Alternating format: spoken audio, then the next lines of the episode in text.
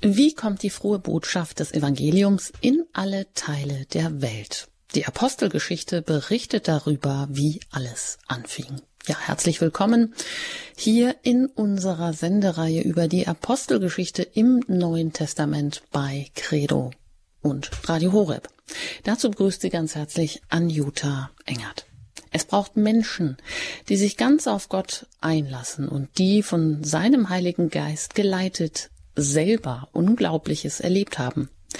Menschen wie zum Beispiel Petrus, der vom Fischer zum großen Prediger und Missionar wird, der heilt und Wunder wirkt. Wunder, die nicht an großen heiligen Städten geschehen, sondern da, wo sie gebraucht werden. Zum Beispiel im Haus des Aeneas und der schon toten Tabitha. Und das schauen wir uns heute auch näher an im Verlauf der Sendung. Viele Menschen kommen durch diese Wunder zum Glauben. Tja, strecken wir uns heute noch aus nach diesen ganz persönlichen Wundern in unserem Alltag? Oder haben wir es aufgegeben, weil es in einer tragischen Situation nicht so geklappt hat, wie wir das erbeten hatten?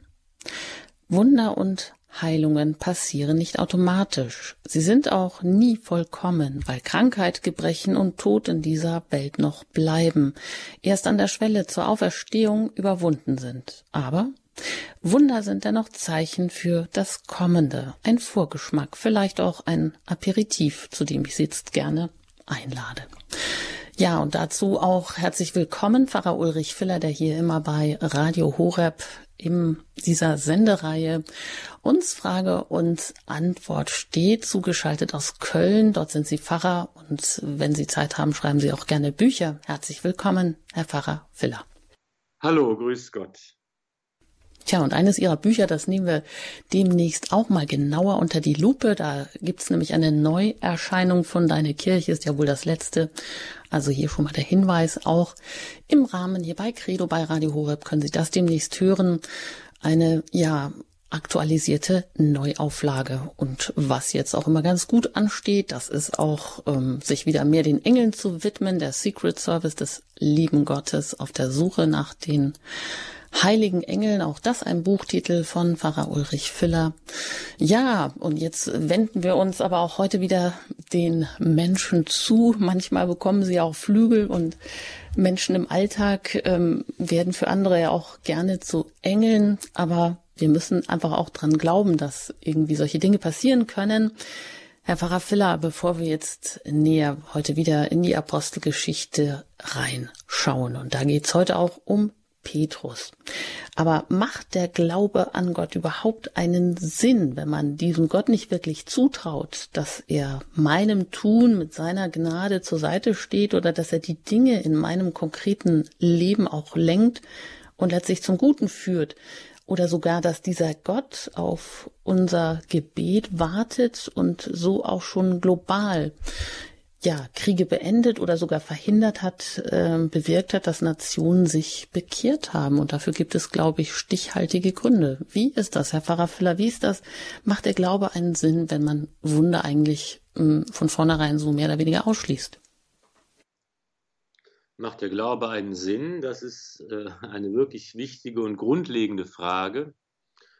Ähm, und man kann vielleicht der Antwort auf die Spur kommen, wenn man sich überlegt, was dieses Wort Glauben im Deutschen eigentlich bedeutet. Macht Glauben eigentlich Sinn? Was heißt es eigentlich zu glauben? Und wenn wir hier das betrachten, dann können wir feststellen, dass es, dass es ganz verschiedene Bedeutungen gibt, die das Wort Glauben in der deutschen Sprache annehmen kann. Es kann nämlich einmal so viel heißen wie ich weiß es nicht genau ich vermute etwas, ich rate mal, ich nehme etwas an, ich halte etwas für wahrscheinlich, aber ich bin mir nicht ganz sicher. Also in diesem Sinne wäre Glauben viel weniger als ein sicheres Wissen um die Fakten. Wenn ich zum Beispiel sage, ich glaube, morgen scheint die Sonne, dann ist es eine Vermutung, die ich nicht belegen kann und für die ich keine sicheren, belegbaren Fakten habe. Und auf dieser, so gebraucht ist das Wort Glauben, das Verb Glauben viel weniger als Wissen. Es kann aber auch in einem anderen Sinn verwendet werden, nämlich in dem Sinn unseres Wortes Vertrauen. Glauben bedeutet eben dann Vertrauen. Das kommt zum Beispiel zum Ausdruck in der Redewendung Ich glaube dir.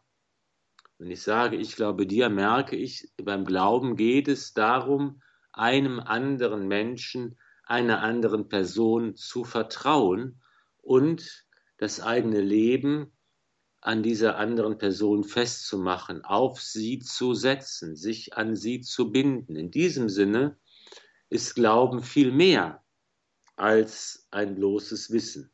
Ich denke, dass wir instinktiv immer meinen, dass Glauben weniger wert ist als Wissen, dass wir es eigentlich in dieser ersten Form verwenden.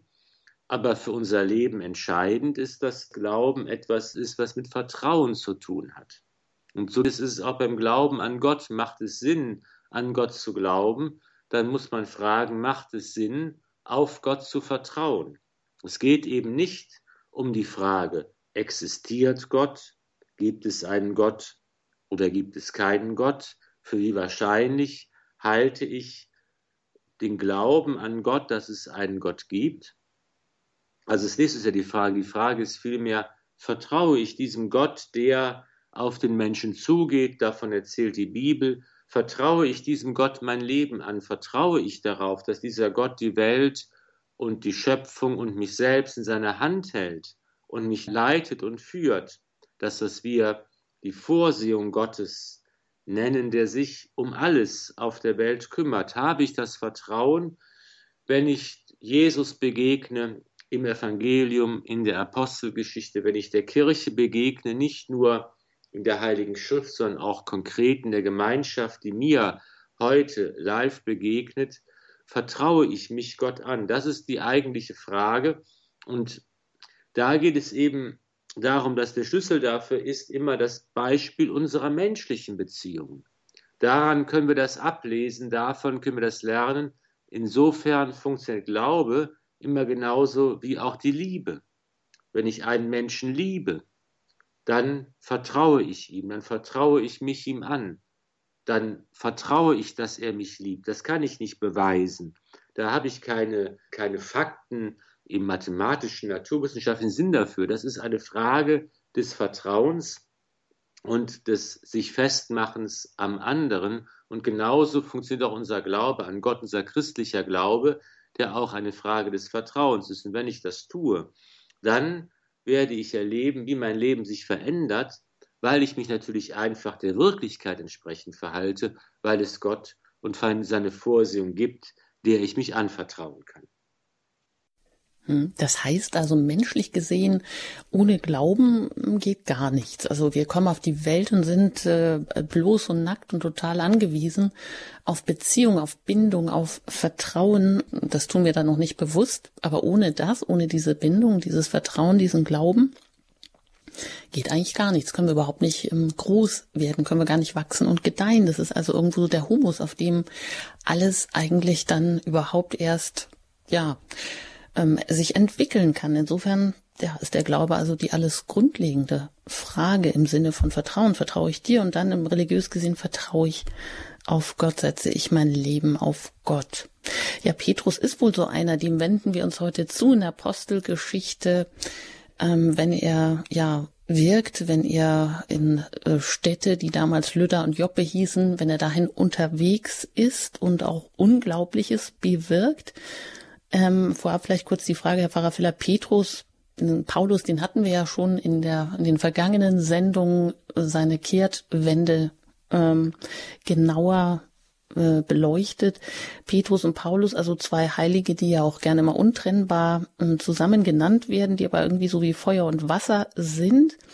Aber äh, wie werden die eigentlich so dargestellt, wenn wir jetzt mal auf Petrus schauen? Ein altehrwürdiger Mann, der ja selber immer schon groß und von großer Statur und so weiter. Ähm, aber das, was da so auch vielleicht manchmal legendenhaft überliefert wurde, wie ähm, passt das denn eigentlich auch zusammen oder stimmt das mit der biblischen Überlieferung überein? Was kann man dazu sagen?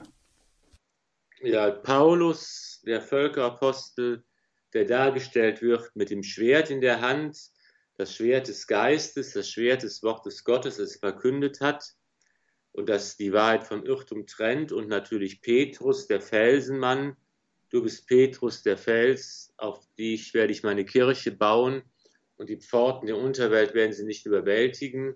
Er wird dargestellt mit den Schlüsseln des Himmelreichs, die eben Jesus übergeben hat. Und das sind eben die beiden äh, Apostelfürsten, die immer auch zusammen eigentlich gefeiert werden in der Kirche und zusammen genannt werden. Und hier wird einfach deutlich ihre gemeinsame Bedeutung. Es gab, das berichtet auch die Apostelgeschichte, natürlich Konflikte, Auseinandersetzungen, Diskussionen über die Frage, wie die Kirche leben soll, wie Christus in der Kirche wirkt und handelt, wie, die, wie man mit dem jüdischen Gesetz umgehen soll beispielsweise und viele andere Fragen auch noch mehr, wo die beiden auch äh, diskutiert haben miteinander. Aber ganz grundsätzlich, und das ist ja auch das Besondere der Apostelgeschichte, zeigt uns dieses biblische Buch, wie die Kirche sich ausbreitet, vor allen Dingen auf dem Fundament des Wirkens dieser beiden Apostel. Paulus, der vor allen Dingen die Heidenmission äh, sich auf die Fahne geschrieben hat und der das Evangelium in der ganzen bekannten Welt verkündet hat. Petrus, der auch Reisen unternommen hat, der auch die Gemeinden besucht hat, der auch bis nach Rom gekommen ist und der eben äh, als erster Papst und als Felsenmann ähm, die Grundlage der Kirche bildet und beide gemeinsam ähm, geben hier wichtige Impulse dafür, wie die Kirche äh, in der frühen Zeit sich ausbreitet, zeigen, wie der Heilige Geist wirkt. Die Apostelgeschichte ist das Buch des Heiligen Geistes, der in der Kirche wirkt.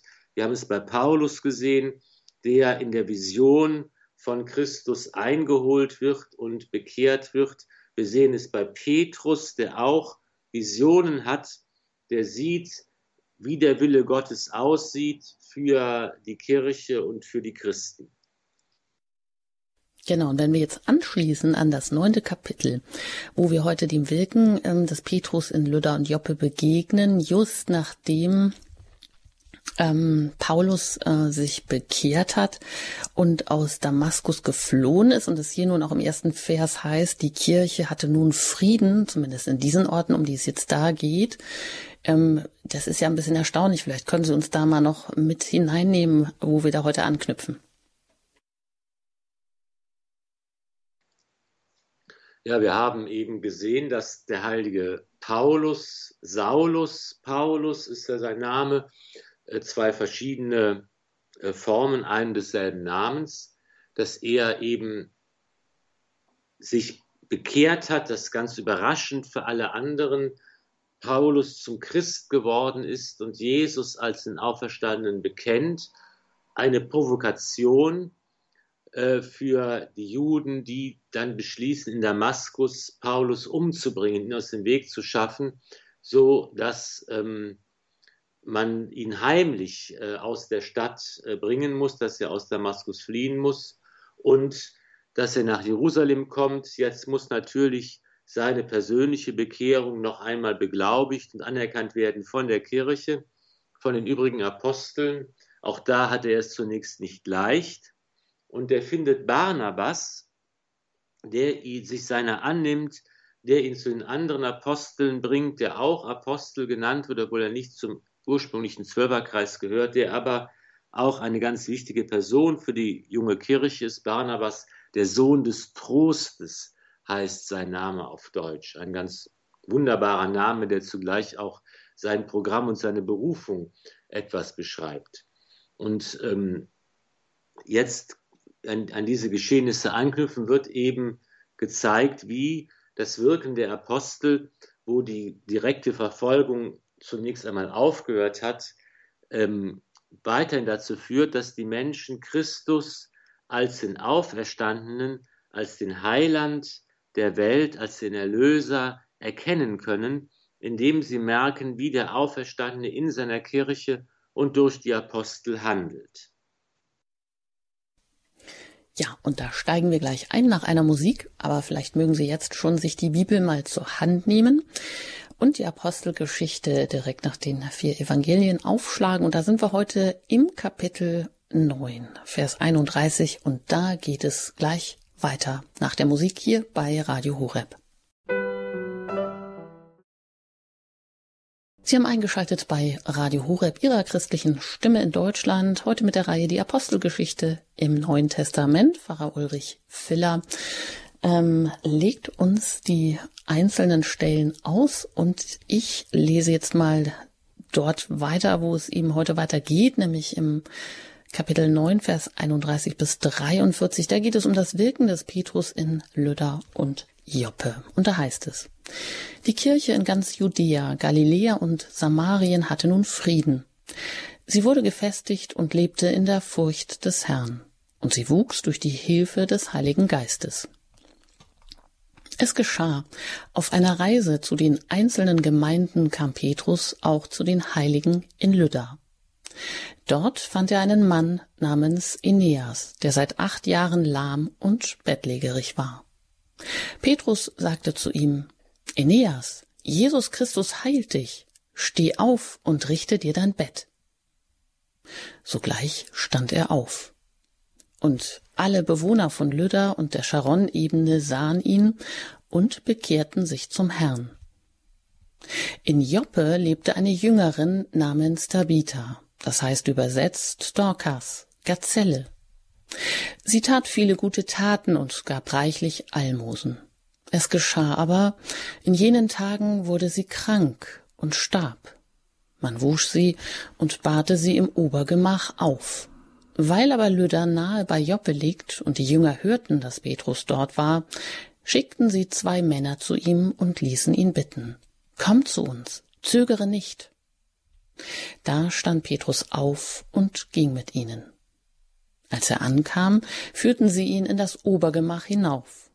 Alle Witwen traten zu ihm, sie weinten und zeigten ihm die Röcke und Mäntel, die Dorcas gemacht hatte, als sie noch bei ihnen war. Petrus aber schickte alle hinaus, kniete nieder und betete. Dann wandte er sich zu dem Leichnam und sagte Tabitha, steh auf. Da öffnete sie ihre Augen und sah Petrus an und setzte sich auf. Er gab ihr die Hand und ließ sie aufstehen. Dann rief er die Heiligen und die Witwen und zeigte ihnen, dass sie wieder lebte. Das wurde in ganz Joppe bekannt und viele kamen zum Glauben an den Herrn. Es geschah aber, dass Petrus längere Zeit in Joppe bei einem gewissen Simon, einem Gerber, blieb. Soweit mal diese beiden Heilungen ganz unterschiedlicher Art. Ja, Petrus ist hier offensichtlich im Auftrag des Herrn unterwegs als Missionar. Herr Pfarrer Filler, vielleicht erstmal, dass wir das geografisch einordnen. Lydda und Joppe, wo liegt das heute und wie weit voneinander entfernt? Ja, das ist die Charon-Ebene. Das steht ja auch sogar in der Postgeschichte. Ähm, die Charon-Ebene gibt es ja, sagen wir auch heute noch. Das ist Richtung Mittelmeerküste in Israel. Und ich glaube, eine Stadt Joppe, die ist, glaube ich, ganz in der Nähe am Meer, die andere ein bisschen weiter landeinwärts, einige Kilometer äh, trennen sie. Das ist nicht so eine ganz große Entfernung. Also es geht äh, Richtung Meer und es geht, das ist auch interessant, hier zu den Heiligen. Das wird also schon hier, werden die, äh, die ersten Christen ähm, als die Heiligen bezeichnet.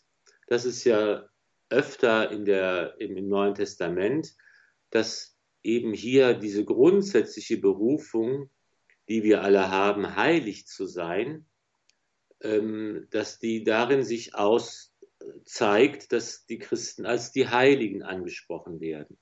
Das machen die Apostel auch. Sie schreiben die Briefe an die Heiligen in der Gemeinde in so und so. Und ähm, das zeigt eben nicht nur die Tatsache, dass das das Ziel unseres christlichen Lebens ist, nämlich heilig zu sein, mit Gott verbunden zu sein, sondern dass das auch schon ein Fakt in unserem Leben ist, weil wir in der Taufe und in der Firmung mit Christus verbunden werden und sein Leben, das uns heilig macht, geschenkt bekommen, weil wir in der Eucharistie immer wieder mit diesem heiligen Leben Gottes beschenkt werden, das uns heilig macht, weil in der Beichte immer wieder dieses heilige Leben in uns erneuert wird. Das heißt also nicht, dass wir äh, äh ähnlich wie Gipsfiguren etwas weltfremd äh, leben sollen und komische Heilige und Sonderlinge werden sollen. Es bedeutet einfach, dass wir in unserer Verbindung mit Jesus Christus, in seiner Freundschaft, aus den Sakramenten der Kirche, in seiner Gnade leben und deshalb auch schon jetzt Heilige sind, mit der Gemeinschaft der Heiligen verbunden sind in der Gemeinschaft der Kirche und dass eben die Heiligkeit ähm, unser Leben ausmachen soll, die Gnade Gottes, die in uns lebt und wirkt und die uns immer wieder geschenkt wird. Also hier die Berufung und das Faktum, dass wir als Christen mit dem heiligen Gott verbunden sind, in lebendiger Freundschaft und aus seinem Leben heraus schöpfen dürfen. Und wie dieses neue Leben Gottes, das stärker ist als der Tod, das stärker ist als die Krankheit, das in die Ewigkeit hinüberreicht, wie das, dass das nun eine Wirklichkeit ist, das zeigt sich jetzt in dem, was Petrus tut. Und sie sagen, er ist im Auftrag des Herrn unterwegs und tatsächlich kann man das so ablesen. Man könnte sagen, eins zu eins, was Jesus getan hat, das tun dann auch die Apostel. Wie Jesus gewirkt hat, wirken auch die Apostel. Was im Evangelium berichtet wird vom Wirken des Herrn, das geschieht auch, als Petrus äh, dort hinkommt und den Glauben verkündet und zeigt, wie die Heiligkeit Gottes, sein neues Leben, das Leben der Auferstehung das den Tod überwindet, sich konkret auswirken kann in unserem Alltagsleben. Und nicht einmal in der Heilung des Gelähmten, ähm, Enias, der bettlägerig ist. Und das ist ja, das haben wir ja oft im Evangelium, dass der Gelähmte geheilt wird. Steh auf, nimm deine Bahre und geh. Und auch hier richte dein Bett, steh auf und ähm, der Gelähmte wird geheilt. Noch eindrucksvoller die Jüngerin Tabitha, Gazelle, dieser äh, sportliche Name, den sie hat, die eben als ein, äh, eine sehr engagierte Frau beschrieben wird, die Gutes tut, die Almosen gibt, die das Gesetz befolgt, die aus dem Glauben heraus lebt und der Leben fruchtbar macht und die eben vom Tod auferweckt wird. Hier die Parallele auch zur Auferweckung des Lazarus natürlich. Auch da wird eben diese ganze konkrete äh, Menschlichkeit beschrieben, in der sich diese Wunder ereignen, dass eben die Menschen traurig sind, dass der Tod und das Sterben und die Krankheit auch zum Leben gehören. Der eine ist acht Jahre lang bettlägerig, die andere stirbt, wird krank und stirbt, die Menschen trauern, das alles nimmt Gott nicht aus unserem Leben heraus. Er macht unsere Welt nicht schlagartig zum Paradies und uns bleibt das auch nicht erspart. Es ist immer die Frage, die direkt im Raum steht, warum ist das denn nicht für alle Menschen? Warum müssen überhaupt Leute krank werden? Warum muss überhaupt jemand sterben? Warum muss mir das Kreuz begegnen, in welcher Form auch immer in meinem Leben? Und da ist eben dieses, dieses Gleichzeitige. Auf der einen Seite sind wir noch auf dieser Welt, noch nicht im Paradies, müssen auch wir wie Jesus das Kreuz tragen und einmal sterben, aber gleichzeitig hat das Reich Gottes schon angefangen, ist Christus auferstanden, er gießt sich sein neues Leben schon in unsere vom Tod beherrschte Wirklichkeit. Und das wird immer wieder zeichenhaft in einzelnen Beispielen deutlich, so auch hier in dem, was Petrus tut. Und auch das ist eben immer damit verbunden, dass es nicht nur um den Einzelnen geht, der jetzt von den Toten auferweckt wird, der von seiner Krankheit geheilt wird, damit es ihm besser geht, sondern dass es immer auch ein Zeichen, das geschieht, damit andere es sehen, damit andere zum Glauben kommen, damit andere merken, hier ist der auferstandene Herr gegenwärtig in seiner Kirche und er schenkt auch mir das Leben. Und hier kommt es wieder darauf an. Wir haben gesagt, das Vertrauen ist wichtig, dass ich das Vertrauen habe, dass auch mir dieses neue Leben geschenkt wird, wenn ich der Kirche Christi begegne und in ihr dem Auferstandenen, dass auch mir das Heil geschenkt wird, dass auch mir in all meinen Schwierigkeiten und Problemen, mir wird das Kreuz nicht erspart, aber jetzt schon in der Gemeinschaft der Kirche der Heiland, der Erlöser begegnet, der alles zu mir zum Guten gereichen lässt, der alle meine Wege führt und der mir das Heil schenkt, jetzt vielleicht nur anfanghaft und in manchen Zeichen, aber einmal in Ewigkeit in der ganzen Fülle. Hm, genau, Sie sagen es, da haben wir es wieder, dieses feste, unerschütterliche Vertrauen darauf, dass Jesus diesen gelähmten Mann, Eneas, wie Sie sagen, gesund macht. Aber jetzt schauen wir da vielleicht nochmal genauer hin, weil das ist ja doch ziemlich interessant. Also ich vermute mal, wenn der schon acht Jahre im Bett lag, dann gab es wahrscheinlich damals auch noch keinen Rollstuhl und noch niemanden, der ähm, sich da einfach selbstverständlich äh, darum gekümmert hat, dass der mal rausgekommen wäre oder dass der entsprechend versorgt wird, also außer durch die Verwandten natürlich. Genau, also aber wie, wie passiert das Ganze? Also Petrus, der äh, geht ja einfach schnurstracks auf ihn hin und sagt ihm, ja, Jesus macht dich gesund. Woher nimmt er diese Sicherheit? Das ist ja wirklich kein Zweifel, das ist auch gar keine Frage. Und Eneas, der steht auch dann einfach sofort auf. Ja, und wir haben hier, das ist eben auch eine Parallele zum Evangelium, wir haben immer verschiedene Elemente zusammenkommen. Also einmal gibt es den Mann, der krank ist, der bettlägerig ist und natürlich auf die Hilfe anderer angewiesen ist, auch wenn es hier in dieser kurzen Passage nicht ausführlich beschrieben wird. Das ist ja zum Beispiel auch bei dem Gelähmten so, der von seinen Freunden zu Jesus getragen wird und als diese Menschenmenge vor dem Haus ist, überlegen sich die Freunde von ihm, aufs Dach zu steigen, das Dach abzudecken und ihn hinabzulassen. Und da heißt es im Evangelium, Jesus sieht ihren Glauben und dann wird der Gelähmte von Jesus geheilt und zwar in der Folge, dass Jesus sagt, deine Sünden sind dir vergeben und dann sagt er, steh auf, nimm deine Bahre und geh nach Hause.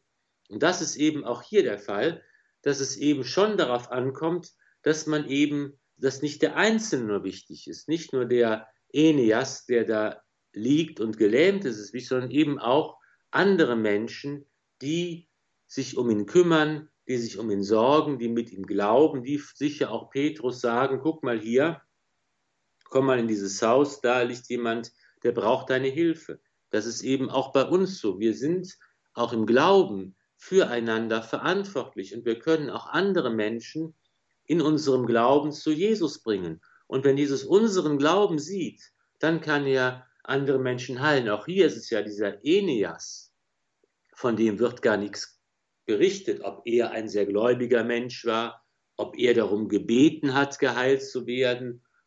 Es geht gar nicht um ihn, es geht um die Gesamtsituation der Gemeinde, die Heiligen in Lydda. In dieser Gemeinschaft kann das Wunder geschehen. Und das ist für uns ja auch eine sehr ähm, ähm, hoffnungsvolle und mutmachende Botschaft, dass es eben, dass wir mit unserem Glauben ganz viel füreinander tun können. Wenn wir uns gegenseitig tragen, wenn wir uns gegenseitig zu Christus bringen und sogar jemand, der das vielleicht gar nicht will und gar nicht im Blick hat und dem das ganz egal ist, auch den können wir in unserem Glauben zu Christus bringen, damit diese heilvolle Begegnung geschehen kann.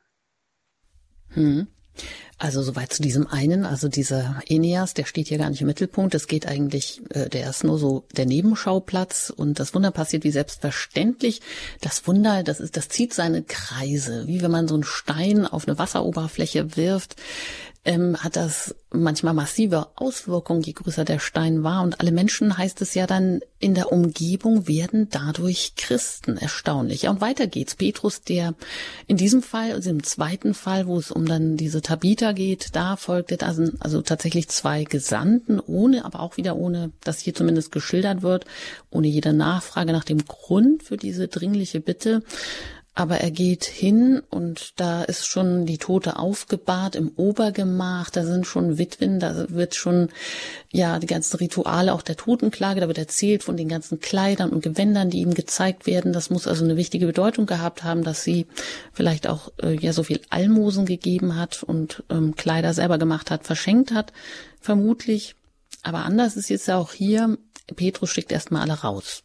Und dann kniet er sich hin und betet. Also das ist jetzt eigentlich so ganz anders.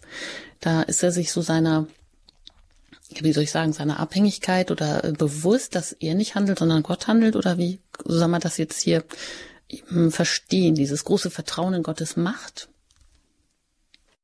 Ja, auch das ist parallel zu den Berichten des Evangeliums und den Heilungen, die Jesus vornimmt, dass eben auch das eigentliche Wunder, wie bei der Auferstehung ja auch, das eigentliche Wunder kann man nicht sehen, das bleibt verborgen. Man kann erst im Nachhinein sehen, was Gott tut. Also es geht jetzt nicht darum, dass eine Sensationslust und Neugierde befriedigt wird, sondern dann im Gebet ereignet sich dass Gott in dieser Welt handelt auf besondere Weise, auf wunderbare Weise. Das geschieht im Gebet und da kann man nicht zuschauen, das kann man letztlich nicht begreifen und äh, irgendwie einordnen. Das bleibt ganz wunderbar. Wir können vielleicht diese Stelle, diese, diese Heilung von zwei Seiten aus für uns betrachten heute. Einmal von der Seite der Kirche aus, von der Seite des Petrus aus. Sie sagen, er macht gar nicht viele Worte, er diskutiert nicht lange, er geht einfach mit, er wird gerufen, komm und zögere nicht. Komm zu uns, zögere nicht. Und das ist, glaube ich, der Ruf, den die Kirche auch heute und zu allen Zeiten hören und dem sie folgen sollte. Komm zu uns, zögere nicht. Dass wir eben schauen müssen, als Christen, als Kirche, als Pfarrer oder als Bischof, aber auch als normaler Christ. Wo werde ich gebraucht? Wo sind Menschen, die meine Gegenwart nötig haben? Wo bin ich gebraucht? Und die Leute sagen ja nicht, komm und erwecke jemanden von den Toten auf. Das erwarten sie gar nicht. Sie sagen, komm zu uns, zögere nicht, sei bei uns, teile unsere Trauer, teile unseren Schmerz. Vielleicht hast du ein Wort des Trostes, vielleicht hast du ein Wort der Hoffnung und des Glaubens für uns. Komm und habe ein bisschen Interesse daran, was hier geschehen ist, dass eben ein großartiger Mensch gestorben ist. Und schau, was er getan hat in seinem Leben. Das war ein wichtiges Element unserer Gemeinde, unserer Gemeinschaft. Das ist eben das, wo die Hingabe und das Engagement und die Liebe sichtbar wird in den ähm, Gewändern und Röcken und Mänteln, die äh, Tabitha zu Lebzeiten angefertigt hat. Und ich glaube, das ist eine ganz wichtige ähm, äh, und, und zeitlose Angelegenheit, dass wir als Kirche, als Christen dafür da sind, zu kommen, nicht zu zögern und eben die Situation der Menschen zu teilen und hilfreich und tröstend da zu sein. Natürlich, auch Petrus hat ja nicht alle Toten, denen er begegnet, auferweckt vom Tod. Und auch die auferweckt von den Toten mussten ja irgendwann wieder sterben. Also der Tod wird nicht aus der Welt genommen, aber es geht darum, einfach dieses Zeichen der Hoffnung und des Glaubens zu geben und zu sagen, und das geschieht ja immer bei jeder Beerdigung, auf die wir gehen, bei jedem Todesfall, von dem wir hören, wo wir persönlich betroffen und involviert sind, wo wir eine Trauerkarte schreiben, da geschieht genau das, dass wir nicht zögern, dass wir kommen, dass wir unser Beileid aussprechen, dass wir Anteil nehmen und dass wir Zeugnis geben von unserem Glauben. Der Tod hat nicht das letzte Wort, das hat das Leben. Und wer stirbt, stirbt in Gottes Hand hinein. Das ist, glaube ich, das Erste, wo hier eine Aufgabe der Kirche und der Christen beschrieben wird, die wichtig und zeitlos ist, auf den Ruf der Menschen zu hören und ihr Leben zu teilen. Und eben die andere Perspektive ist die der Tabitha, der Jüngerin, der Christin, die sich hier in der Gemeinde engagiert hat. Und da können, kann ich mir die Frage stellen, was ist denn am Ende meines Lebens das, was die Gemeinde von mir zeigen kann. Was sind sozusagen die Röcke und Mäntel, die ich angefertigt habe?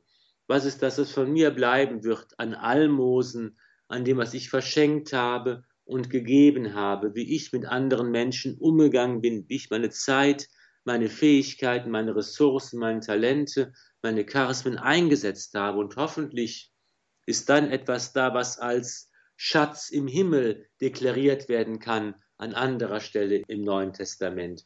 Ist da etwas da, was von mir in gute Erinnerung bleibt? Darum geht es ja, dass wir eben unser Leben fruchtbar werden lassen, so wie es Tabitha getan hat, die uns da ein, ein großes Vorbild ist. Ja, komm, zögere nicht. Das können wir mitnehmen als Aufforderung und auch schon hier im Leben durch unseren Glauben, durch unser Vertrauen, aber auch Wunder, die wir ähm, selber erlebt haben oder weitergeben, dass die dann auch Kreise ziehen können. Ja, ich lade Sie ein, auch jetzt wieder gleich die nächste Stelle mitzulesen, vielleicht auch da schon mal aufzuschlagen. Wir wechseln den Schauplatz, bleiben aber natürlich hier fortlaufend in der Apostelgeschichte. Und da kommen wir gleich im Kapitel 10 an Vers 1. Das können Sie schon mal aufschlagen und da geht es mit der Vision des Hauptmanns Cornelius in Caesarea, also einem römischen, einem Hauptmann der römischen Armee, hier gleich weiter bei Radio Horeb in der Apostelgeschichte im Neuen Testament. Sie haben eingeschaltet in unserer Sendereihe über die Apostelgeschichte im Neuen Testament hier bei Radio Horeb, Ihrer christlichen Stimme in Deutschland. Ich bin Anjuta Engert im Gespräch mit Pfarrer Ulrich Filler. Er erklärt uns immer, legt uns aus und äh, deutet auch, was wir gelesen haben und wir widmen uns jetzt weiter dem zehnten Kapitel in der Apostelgeschichte. Vers 1 bis 10, dann gibt es einen kleinen Sprung und noch Vers 18 und darüber kommen wir gleich ins Gespräch. Es geht über die Vision des Hauptmanns Cornelius in Caesarea und da heißt es. In Caesarea lebte ein Mann namens Cornelius, Hauptmann in der sogenannten italischen Kohorte. Er lebte mit seinem ganzen Haus fromm und gottesfürchtig, gab dem Volk reichlich Almosen und betete beständig zu Gott. Er sah um die neunte Tagesstunde in einer Vision deutlich, wie ein Engel Gottes bei ihm eintrat und zu ihm sagte Cornelius. Cornelius blickte ihn an und fragte erschrocken Was ist, Herr? Er sagte zu ihm Deine Gebete und Almosen sind zu Gott gelangt, und er hat ihrer gedacht.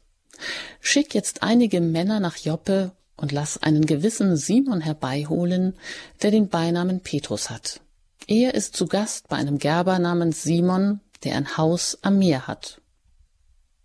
Als der Engel, der mit ihm sprach, weggegangen war, rief Cornelius zwei seiner Haussklaven und einen frommen Soldaten von denen, die ihm treu ergeben waren. Er erzählte ihnen alles und schickte sie nach Joppe.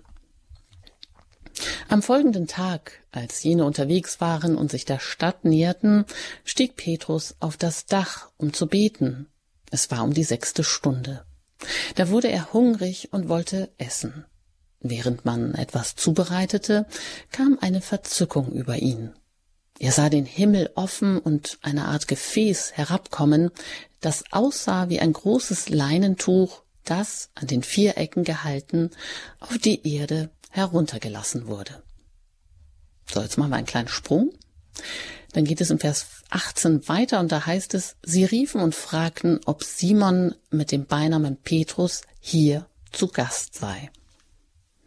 Soweit einmal diese Stelle aus der Apostelgeschichte, Kapitel 10, Vers 1 bis 11 und 18, wo es um die Bekehrung des Cornelius in Caesarea geht. Herr Pfarrer Filler, jetzt haben wir hier wirklich einen krassen Wechsel, ein ganz anderer Schauplatz, ganz andere Umstände. Cornelius, der ist Hauptmann der römischen Armee, wird aber hier als sehr fromm und gottesfürchtig beschrieben.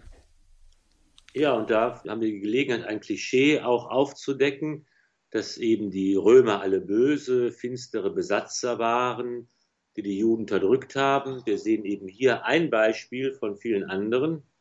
Also es ist auch durchaus in den Reihen der Römer Leute gab, die eben Gott gesucht haben und versucht haben, Gott zu verehren, die als fromm und gottesfürchtig hier bezeichnet werden, der ein Mann, der kein Jude wurde, der nicht übergetreten ist zum jüdischen Glauben, der aber im Vorhof sozusagen des, äh, der jüdischen Religion sich aufgehalten hat und der seinen Glauben auch in die Tat umgesetzt hat und der nun berufen ist, an einer ganz entscheidenden Stelle des Neuen Testaments, an einem wirklichen wichtigen Wendepunkt hier eine, eine Rolle zu spielen. Es ist vielleicht der erste Heide, der zum Christen wird. Es könnte auch sein, dass das der Äthiopier ist, den Philippus äh, getauft hat in der Wüste. Wir haben letztes Mal davon gesprochen. Das ist nicht ganz klar, ob dieser Äthiopier ein Jude war. Das kann auch sein, denn in Äthiopien gab es auch eine große jüdische Gemeinde. Es könnte auch sein, dass er ein Heide war, dann wäre das der erste Heide, der zum Christ wurde. Jedenfalls Cornelius ist der erste Römer, der den christlichen Glauben annimmt. Und das geschieht nun auf eine ganz besondere Weise, denn damit verbunden ist ein ganzes Bündel von Problemen und Fragen. Ein ganzes Bündel von Problemen und Fragen deshalb, weil wir ja im Blick behalten müssen, dass die ersten Christen alles Juden waren, Jesus und die Apostel natürlich, und die haben natürlich auch das ganze jüdische Gesetz, die ganzen jüdischen Vorschriften, den jüdischen Gottesdienst mitgefeiert und so weiter, das Gesetz befolgt. Und da war natürlich jetzt die Frage, die sich in der jungen Kirche stellt, wenn jetzt auch andere zu Christus finden, die eben keine Juden sind, wie ist es mit denen? Müssen die auch das ganze jüdische Gesetz befolgen und beachten? Müssen sie beschnitten werden? Oder ist das nicht notwendig? Wie sieht das aus? Wie kann also der Glaube an Christus ähm, und die Kirche Gestalt annehmen? Bleibt sie letztlich eine jüdische Untergruppierung oder kann sie eine weltumfassende, universale Kirche werden? Diese wichtigen Fragen stehen hier auf der Tagesordnung und hier haben wir eine ganz entscheidende, vielleicht die entscheidende Wende des Ur, im Urchristentum vor uns, im zehnten Kapitel der Apostelgeschichte, die sich nun festmacht an der Taufe des Cornelius und seiner ganzen Familie, seinem ganzen Haus, wie die Heilige Schrift die Familie bezeichnet. Und das geschieht auch auf eine, man könnte sagen, sehr komplizierte Art und Weise. Hier wird eben gezeigt, wie der Heilige Geist arbeitet, wie Gott in dieser Welt wirkt, wie das Leben der Kirche sich gestaltet, nämlich auch mit der Hilfe von geistgewirkten Visionen und von den Engeln. Wir können hier nochmal darauf hinweisen, dass die Engel auch gerade im Leben der jungen Kirche eine ganz entscheidende Rolle spielen, als Boten Gottes, als Begleiter und Freunde der Menschen. Und hier beginnt es damit, dass dieser fromme Mann Cornelius, der Römer, der Soldat, der gleichzeitig versucht, Gott zu dienen und diesen Glauben auch konkret werden zu lassen in seinem Leben, er hat eine Vision, er begegnet einem Engel, den er auch ganz eindeutig als Engel Gottes erkennt. Der Engel tritt bei ihm ein und sagt, deine Gebete und Almosen sind zu Gott gelangt. Du hast mit deinen Gebeten Gott erreicht, er hat dich erhört, er antwortet dir und der Engel gibt eine ganz konkrete Anweisung, hier kommt jetzt die Anbindung zu der vorhergehenden Stelle, denn Petrus ist noch in Joppe, wo wir gerade die wunderbaren Heilungen gehört haben. Da ist also die geografische Anbindung. Petrus muss nun äh, geholt werden und äh, es werden drei Leute ausgeschickt und damit Petrus nach dem Auftrag des Engels ähm, gebracht werden kann. Und Petrus selbst, der noch sich in Joppe aufhält, hat eben auch eine Vision. Er wird eben auch vom Himmel angesprochen und vorbereitet auf diese Wende, die sich nun vollziehen soll. Er hat eine wunderbare Vision. Wir haben sie hier ähm, äh, ausgespart in der Schriftlesung, dass er nämlich Petrus den Himmel offen sieht und hier ein, ein großes Gefäß vom Himmel herabkommen sieht, wo alle möglichen Tiere sich aufhalten, Vögel, Kriechtiere, Vierfüßler und es wird ihm gesagt, er soll schlachten und essen. Und Petrus lehnt das ab, denn er kennt ganz genau die jüdischen Speisevorschriften, wo genau festgelegt ist, welche Tiere zubereitet werden dürfen und welche nicht. Das ist eine ganz komplexe Geschichte des jüdischen Gesetzes. Und Petrus sagt, nein, ich habe noch nie etwas Unheiliges und Unreines gegessen. Dreimal bekommt er diesen Auftrag und dreimal lehnt er ab. Das kennen wir schon von Petrus, dieses dreimalige, diese dreimalige Aufforderung und Frage und Antwort. Das ist beim Verrat. Dreimal verrät Petrus den Herrn in der Passionsgeschichte. Dreimal wird er am See von Tiberias gefragt, liebst du mich, hast du mich lieb? Dreimal äh, sagt er, ja Herr, du weißt, dass ich lieb habe. Und hier kommt eben dreimal diese Aufforderung, schlachte und iss. Und ähm, Petrus wird hier eben aufgefordert, ähm, diese Form der jüdischen Gesetzesfrömmigkeit zu übertreten. Er ist noch ratlos, er weiß noch nicht ganz genau, was das bedeuten soll, doch es kommt jetzt Aufschluss, weil eben diese Boten des Cornelius ankommen und sie sagen, dass ähm, was dort geschehen ist und Petrus kann sich auf den Weg machen und kann eben hier ganz konkret am Beispiel und im Haus des Cornelius vollziehen, was er in dieser Vision schon geschaut und angedeutet bekommen hat. Was können wir da vielleicht auch noch mitnehmen aus dieser Begebenheit, dieser Bekehrung und Taufe des Cornelius als dem ersten Heiden, als dem ersten Römer, der den christlichen Glauben annimmt? Und wie Sie sagen, eben, wo es hier wirklich zu einer entscheidenden Wende im Urchristentum kommt, durch die Taufe auch dann seines ganzen Hauses, wo gezeigt wird, wie der Heilige Geist arbeitet, der eben auch hier diesen Engel, diese Begegnung mit dem Engel einbringt als Bote Gottes Gottes. Was können wir da vielleicht für unsere aktuelle Situation auch mitnehmen, wo Christen in sehr, sehr vielen Ländern verfolgt sind, wo man die Religion gar nicht frei ausüben kann, auch für andere Religionen? Ja, was würden Sie sagen? Was kann man da mitnehmen? Ich glaube, die Botschaft lautet, wir brauchen keine Angst vor Komplexität zu haben und keine Sorge zu haben, wenn die Vorsehung Gottes auf manchen verschlungenen und ähm, ähm, gewundenen Wegen uns führt. Denn hier muss man ja sehen, wir sind noch gar nicht bei der Taufe des Cornelius, die kommt erst noch, sie muss aber vorbereitet werden.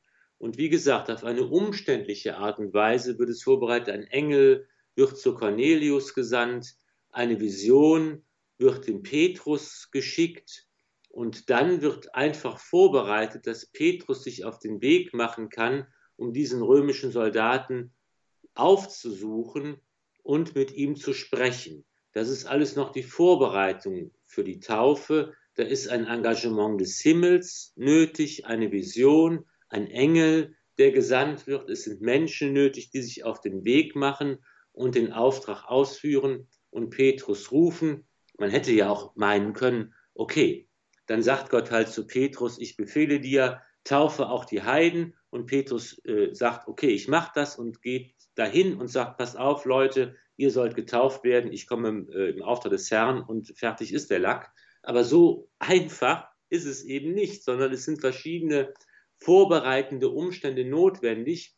Das Engagement von Menschen, die Offenheit für den Willen Gottes, die Leitung durch und Führung durch den Heiligen Geist, die Begleitung durch die Engel und die eigene Auseinandersetzung, dass man sich überlegt, was heißt das eigentlich, was soll ich tun? Ich höre auf Gott, ich höre auf andere Menschen. Das ist ein großes Miteinander, wo Gott und Mensch, der Heilige Geist, das Gewissen und die Bereitschaft, etwas zu tun, Hand in Hand gehen.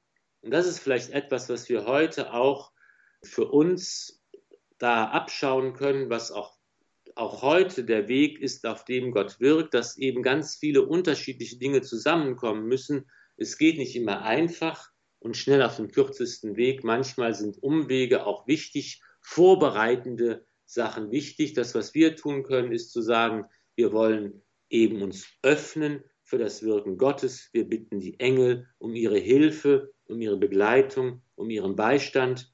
Wir sind bereit, miteinander und füreinander äh, da zu sein, zu hören auch aufeinander, uns einzusetzen, wenn es notwendig ist. Und dann sehen wir, wie die Fügung Gottes uns führt und wie wir heute den Menschen so begegnen auf eine Art und Weise begegnen, mit ihnen ins Gespräch kommen können, dass auch sie dann in der Lage sind, die Botschaft des Evangeliums zu verstehen. Hm, das heißt also, für Gott ist nichts unmöglich, auch wenn unsere Prägungen oder Wege, die wir gegangen sind, noch so vielleicht anders sind und auch dem Christentum völlig fernstehen zum Beispiel.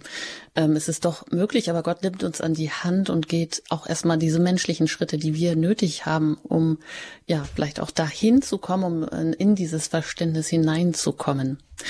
Herr Pfarrer in diesem Sinne würde ich Sie bitten, am Ende dieser Sendung jetzt einfach noch uns den Segen zu spenden. Ja, im Hinblick eben auch äh, darauf und daran, dass der Glaube und das Vertrauen, dass wir da immer mehr hineinwachsen und uns da angesprochen fühlen, auch mitzutun und dadurch auch ähm, Glaube, Vertrauen auf Wunder eben Kreise ziehen zu lassen. Jesus, Sohn Davids, erbarme dich meiner. Erleuchte du meine Augen, dass ich den Weg zu dir finde. Mache du meine Schritte fest, dass ich vom Weg nicht abirre. Öffne du meinen Mund, dass ich von dir spreche. Du willst, dass ich meine Mitmenschen liebe. Lass mich ihnen so dienen, dass sie ihr Heil finden und in deine Herrlichkeit gelangen. Amen. Es segne euch der allmächtige und gütige Gott, der Vater und der Sohn und der Heilige Geist. Amen. Gelobt sei Jesus Christus in Ewigkeit. Amen. Ein ganz herzliches Dankeschön an Pfarrer Ulrich Filler aus Köln über die Apostelgeschichte im Neuen Testament. Und mit dieser Reihe geht es hier auch weiter bei Radio Horeb. Und wenn Sie Sendungen, die vergangenen Sendungen vielleicht nicht mitbekommen haben, können Sie das gerne nachholen bei uns in der Mediathek. Und da können Sie die einzelnen Sendungen als Podcast herunterladen, sich noch einmal anhören. Und ein herzliches Dankeschön Ihnen für Ihr Interesse, für Ihre Begleitung auch im Gebet, auch mit Spenden, weil Radio Horeb rein spendenfinanziert ist, aber damit wir auch weiterhin auf Sendung bleiben können. An dieser Stelle an Sie ein ganz herzliches Dankeschön. Einen gesegneten Abend wünscht Ihnen Ihre Anjuta Engert.